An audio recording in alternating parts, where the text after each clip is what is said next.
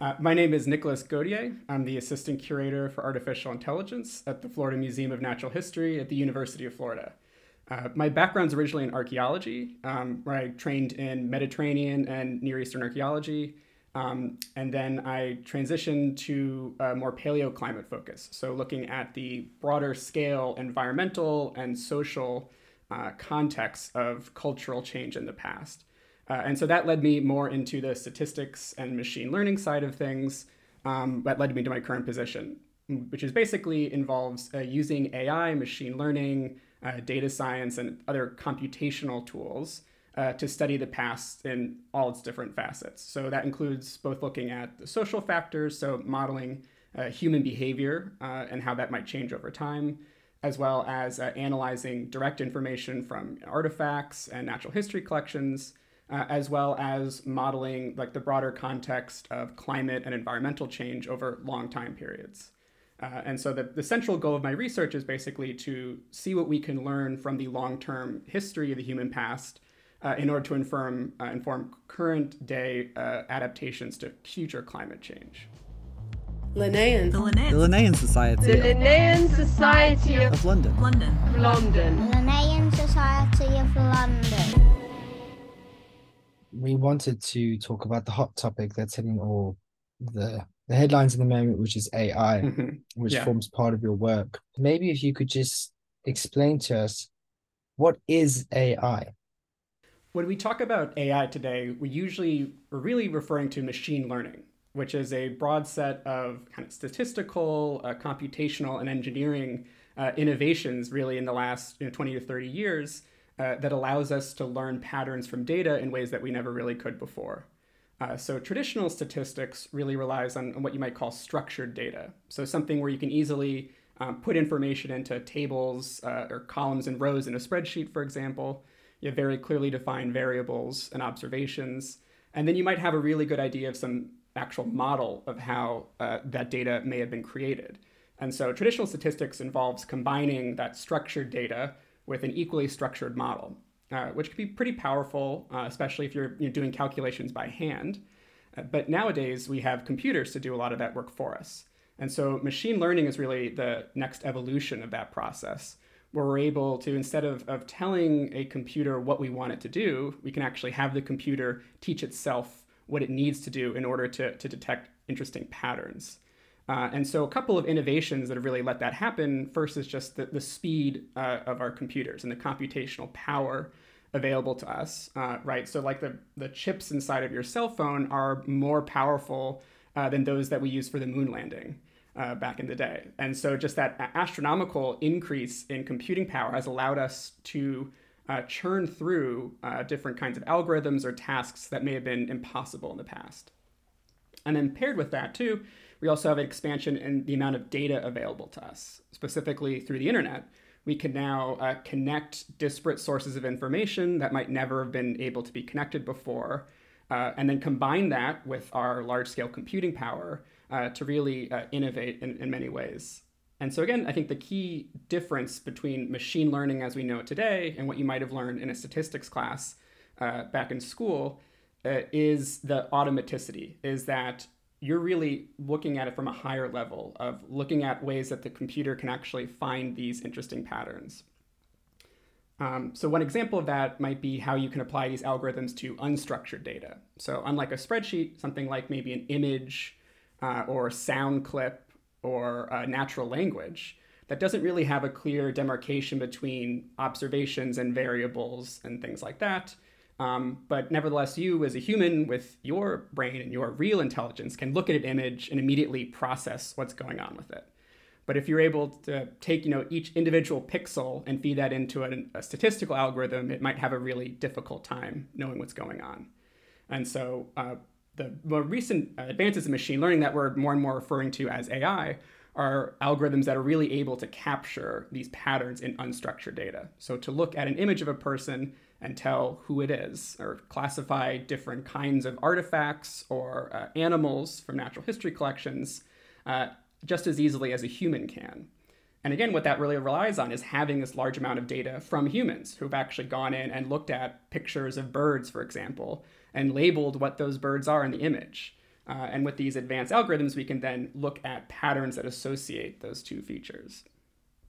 You've touched on lightly on some examples there. I wonder if we could just give us an understanding of how AI could be used to create new understandings about the natural world. I think there's two primary ways AI can help give us new understandings about the natural world. One is just being able to process the data we already have. So, natural history museums the world over are filled with uh, tons, literal tons of specimens uh, in their warehouses or the extended metadata, so field notes, pictures, or other observations, that it would just be infeasible for a single person to comb through and process all of them.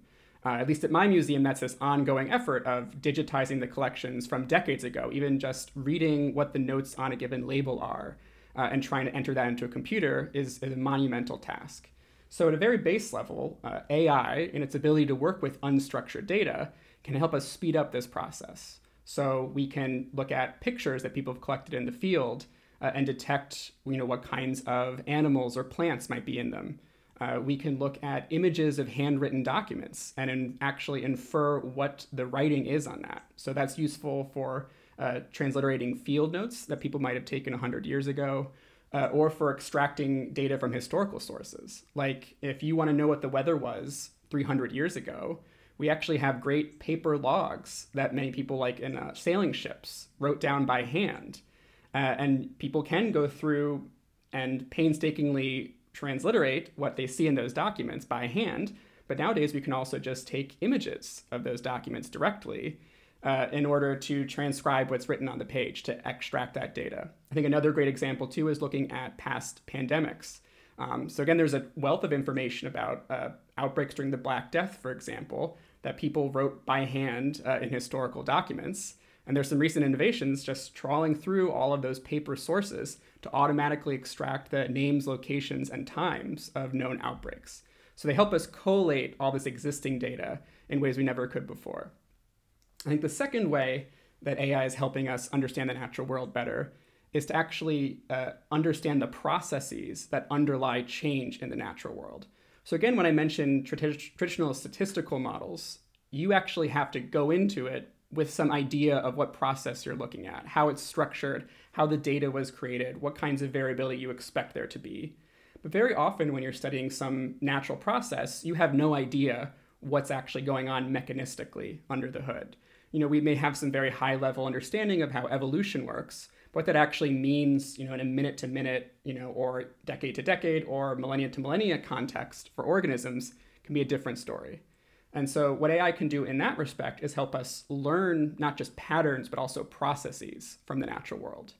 So, one of the places that have shown the greatest advances in this front is uh, weather prediction and climate modeling, where we have just terabytes upon terabytes of observations, you know, minute to hourly to decadal, across the entire globe, across hundreds of variables like temperature, precipitation, humidity, and wind uh, and being able to apply these very flexible AI systems to all that data can actually learn the underlying processes. So it help us with things like weather prediction, but also in reconstructing climates in the past. And so that provides us a more mechanistic understanding of things that may otherwise have been hidden to us. And then I think the real power is combining these two approaches. So looking at museum collections and then actually extracting some kind of uh, systematic process based understanding of what led to the variability that we see in those collections. The use of AI might just supersede our current methods of research. Why am I mistaken in that belief? I think it will extend our current research. It's not going to supersede it. Uh, just in the way we can think of calculators. You know, people still do math even though we have calculators. It just makes doing math easier. And in many cases, it helps people do more complicated tasks than they could otherwise. Uh, so I think that's always been the history of any kind of technological advancement, particularly when it comes to knowledge collection, is that uh, advances in that front doesn't mean that we stop trying to seek new knowledge. It means that we can seek it more efficiently. And would you say then that the researchers who aren't adopting new forms of AI methods might be left behind? I think it's becoming increasingly difficult to not engage with AI in one way or another. So even if you may not use it directly in your work, one of the data sets that you may use in your work may have been generated by AI or may have relied on observations collected through AI tools. Because uh, as these are becoming increasingly common and ubiquitous throughout science, it's becoming harder and harder to avoid that kind of work. Um, most, say, like global maps of, say, like if you want to map every single tree on the planet, uh, for example, or anything that happens at this large scale, involving you know, integrating information from satellite imagery or field observations or local recordings nowadays involves AI at some point in that process. You know, even if it's not the actual algorithm that created a map, but maybe the satellite sensor in space had some kind of AI algorithm built into it itself. So it's becoming increasingly pervasive in some way. When Linnaeus created his method of binomial nomenclature, he he had to create sort of a forced system, as you might know, using a sexual system. And he was very much aware that it wasn't going to work, but he felt at the time that it was the best thing he had. And that was the way he moved forward processing this information. We have these boundaries being our human minds, the way we perceive the world and the information based on our preconceptions and our ideas. Is there a possibility that AI can generate new understandings and ways of doing things. How would AI systematize the world? And could we have suddenly a new understanding of the way it could be done? Yeah, I think a lot of human cognition, at least at baseline, focuses on things like linearity. So basically, assuming that there's some proportionate relationship between inputs to a system and outputs. You know, so if we raise the CO2 in the atmosphere by this amount, then the temperature is going to go up by that amount. Uh, and what we know in the natural world is characterized by nonlinearities, by sudden change, thresholds, accelerations, and feedbacks, which we're seeing in the climate system right now, for example. And so that's the biggest way that I think AI can help us see these patterns that maybe we're not necessarily keyed in on detecting in the first place. So looking at uh, nonlinearities in nature and society, as well as looking at connections between things. So how some phenomenon you're looking at in one place on the planet might be intimately related to ecology and climate interactions on the other side of the planet. That could be something that'd be very difficult for humans to see with our very like, focused cognition and thinking, maybe just looking at a single place in time. Um, now I'm going to go ahead and contradict myself and say that humans are actually pretty good at thinking about these patterns intuitively. So maybe when we consciously reason through something, we might lean on linear reasoning uh, our subconscious is actually very good at detecting these patterns. Like I can look at your face or I can look at a tree and recognize what it is without having to consciously think about it, because the underlying processes in my brain are actually exquisitely well adapted to detecting nonlinearities in the natural world. Uh, and in many cases, are, are what we call biases, the preconceptions that we bring into any given place, actually make our inferences and our understanding of the natural world better. So we always like to see biases when they fail, when it's very clear that our preconceptions have led us to make some kind of wrong idea about the world. But we don't really pay attention to when our preconceptions help us understand the world, right? My assumption that the sun is going to come up tomorrow informs all sorts of my behavior. And that would be kind of insane for me to every single day question whether I believe the sun is going to come up. And so, whereas I don't want to draw this one to one comparison between how the human mind works and how AI works, a lot of the advances in AI have been started, at least, with some analogies to how the human brain works. So, for example, how to actually process the nonlinearity and connections. Uh, a lot of the fundamental innovations in uh, computer vision techniques that can like look at a photo and identify what that is are inspired by structures and neurons in your eye. Uh, again, there's not this one-to-one correlation, but at least there's a lot of uh, rhyming between how those two systems work. And again, uh, another way that AI systems can become better is by having, you don't want to call it bias, but some sort of prior assumptions. Uh, and a lot of the ways that more advanced uh, AIs become more effective is by building in larger and larger assumptions. So, for example, if you've used a large language model like ChatGPT before, uh, one of the reasons it works so well is because it has such a, a huge amount of quote unquote knowledge stored inside of it. it has this amount of accumulated information that it's able to lean on when it is actually chatting with you in real time in order to create you know, realistic text responses. And so I think the strength in AI is actually its ability to be more flexible uh, and to use more of these innovations from how the human mind works. And I think there's a, a good two way street potentially for interaction that we can both make these AI systems work better, but also learn more about how our own mind works. One topic you mentioned there is is the bias, and we've seen in the past what the bias has done in regards to human relations. But in focusing on the natural world, has there been any examples in your experience where perhaps these biases have gone wrong in regards to the study of the natural world? I think the most obvious source of bias for people working uh, in natural history uh, museums is the uneven uh, sampling of where we actually get our data from. Uh, so the classic example I always remember uh, as an archaeologist uh, is if you look at early archaeological surveys of Mesopotamia, you notice a lot of the towns and cities people were finding happen to be near roads, right? Because if you are some 18th century British archaeologist, you're not really leaving your Jeep very frequently, right? You're just looking where you can easily access things. And this turns out to be a huge problem, not just in archaeology, but in all of natural history. So if you look at global distributions of where certain species have been found on the planet, you can usually detect things like human settlements and road patterns just in the distributions of where we've observed things. Because there's that bias in that people look for things where it's easy to find them. Uh, and the problem can occur is when that data gets treated as the real thing. So, this data set of where we've seen, say, a certain kind of bird is real. I mean, when we assume it's real, even though it has all sorts of biases and imperfections in how it was collected, but then we say build some model to predict how this bird species is going to respond to climate change, that can then actually inform conservation efforts in different ways. And so we have to be really careful about thinking about the imperfect ways that the data sets we use have been created in the first place. Can AI create an understanding that you thought you didn't understand what the output was at all? In the short term, absolutely. There's constraints like that. And that's one of the more exciting parts of doing this kind of work. Uh, again, one of the things I, I, use AI for most frequently is modeling the climate in the past and present. Uh, and very frequently, you will find uh, the AI system is able to generate realist, realistic looking climate patterns in ways that you quite not don't really expect and you have a hard time trying to understand how it got to that point. Uh, sometimes this can be because of issues in the data. So maybe the weather data set you're using has some weather station that got knocked over in one year and so there's some bias in that. But other times it's because it is picking up on these like long distance patterns that you may never never uh, otherwise would have expected. So for example maybe the weather here where I'm researching is actually tightly related to how oceans are behaving near the South Pole. And that might have been something I didn't anticipate, but the AI system is able to pick up on.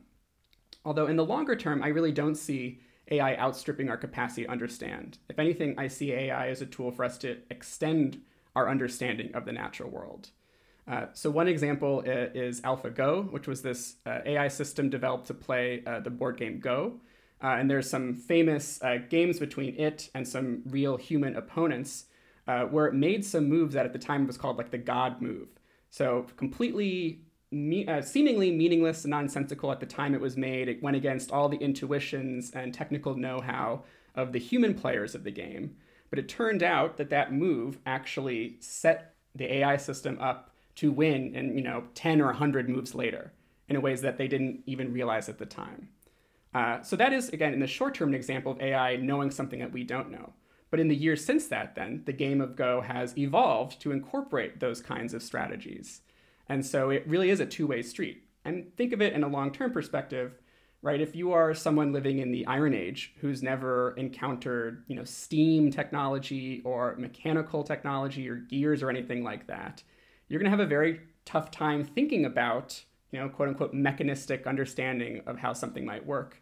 Um, and those technological innovations can actually enhance and improve the way we think about the world around us. And so I see no difference between that and AI.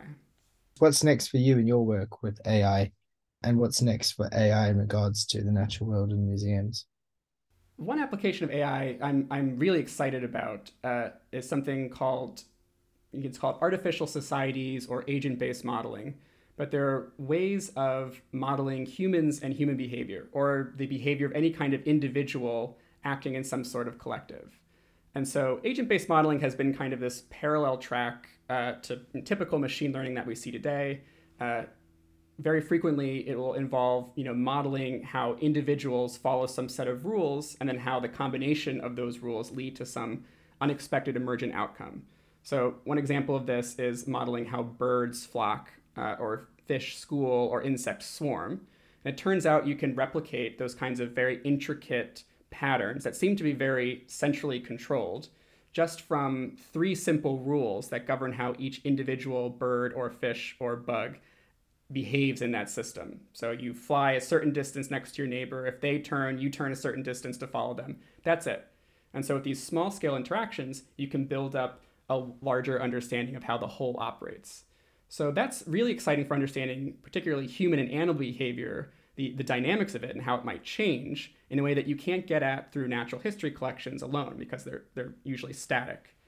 Uh, and again, as I said, this has been evolving in parallel uh, to machine learning as we traditionally think of it for a long time.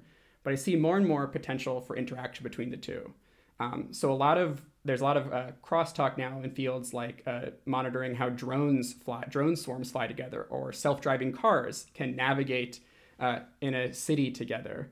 And so more and more that kind of these advances in machine learning and understanding how uh, anybody, a computer or human, can intake information about the world and then make decisions on it and then act upon that can also help us understand how humans are doing similar processes.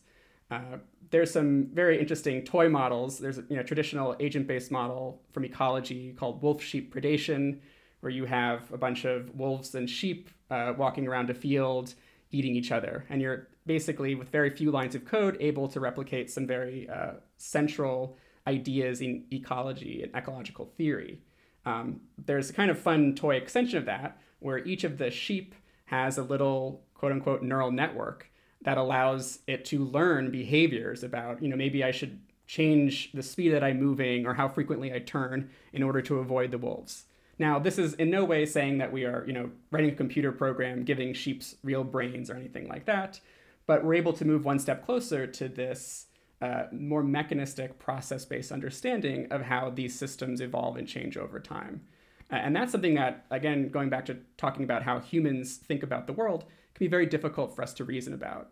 You know, you can think about how one bird may be uh, behaving flying around your backyard, but thinking about how a hundred or a thousand birds are interacting in a flock can just be impossible. Your brain doesn't have the processing power to do that. and that's how this back and forth between humans uh, thinking about these processes and then feeding them into a machine learning system or a simulation system and then looking at the outputs can be a, a real benefit to both. Linnean Society. The Linnean. The Linnean Society The Linnean Society of of London. London. London.